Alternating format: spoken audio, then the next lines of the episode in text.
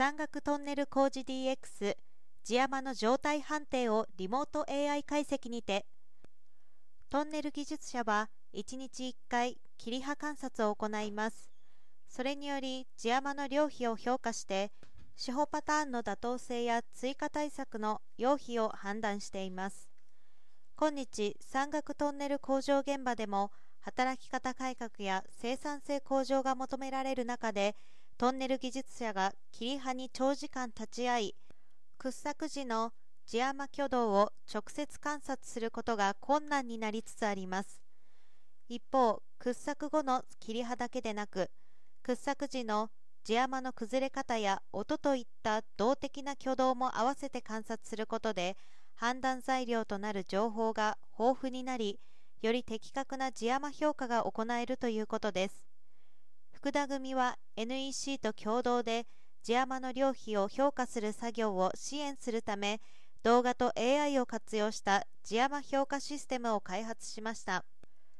同システムは従来型画像解析 AI 画像認識 NEC The WISE のラピッド機械学習および音声解析を技術要素とし市販ビデオカメラ学習済み AI モデル搭載サーバー閲覧アプリで構成されています。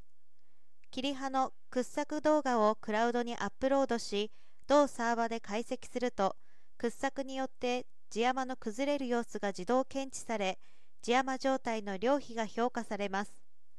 解析結果は動画経過時間と地山状態評価レベルとの関係をグラフ化した掲示変化図等レポートとして自動生成。グラフ上の任意点を選択すると該当する時間の撮影シーンを容易に確認できます。現場の技術者はその評価結果と検知箇所の動画を確認して追加対策の用費判定が容易に行えます。岐阜山形第 1T 東地区検証にて検知箇所のレポートにおける地山状態のレベル判定はおおむね妥当でした。福田組では同システムにさらなる改善を加えていき全国のトンネル現場に展開することを計画しています。将来的に無人化